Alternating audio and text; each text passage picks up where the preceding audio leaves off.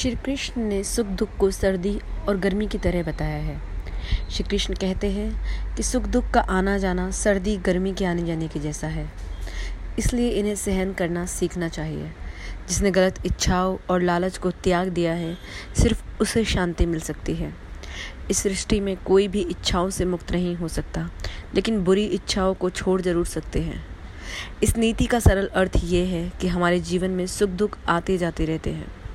इनके विषय में परेशान नहीं होना चाहिए। अगर दुख है तो उसे सहन करना सीखना चाहिए। क्योंकि आज दुख है तो कल सुख भी आएगा। ये क्रम यूँ ही चलता रहता है।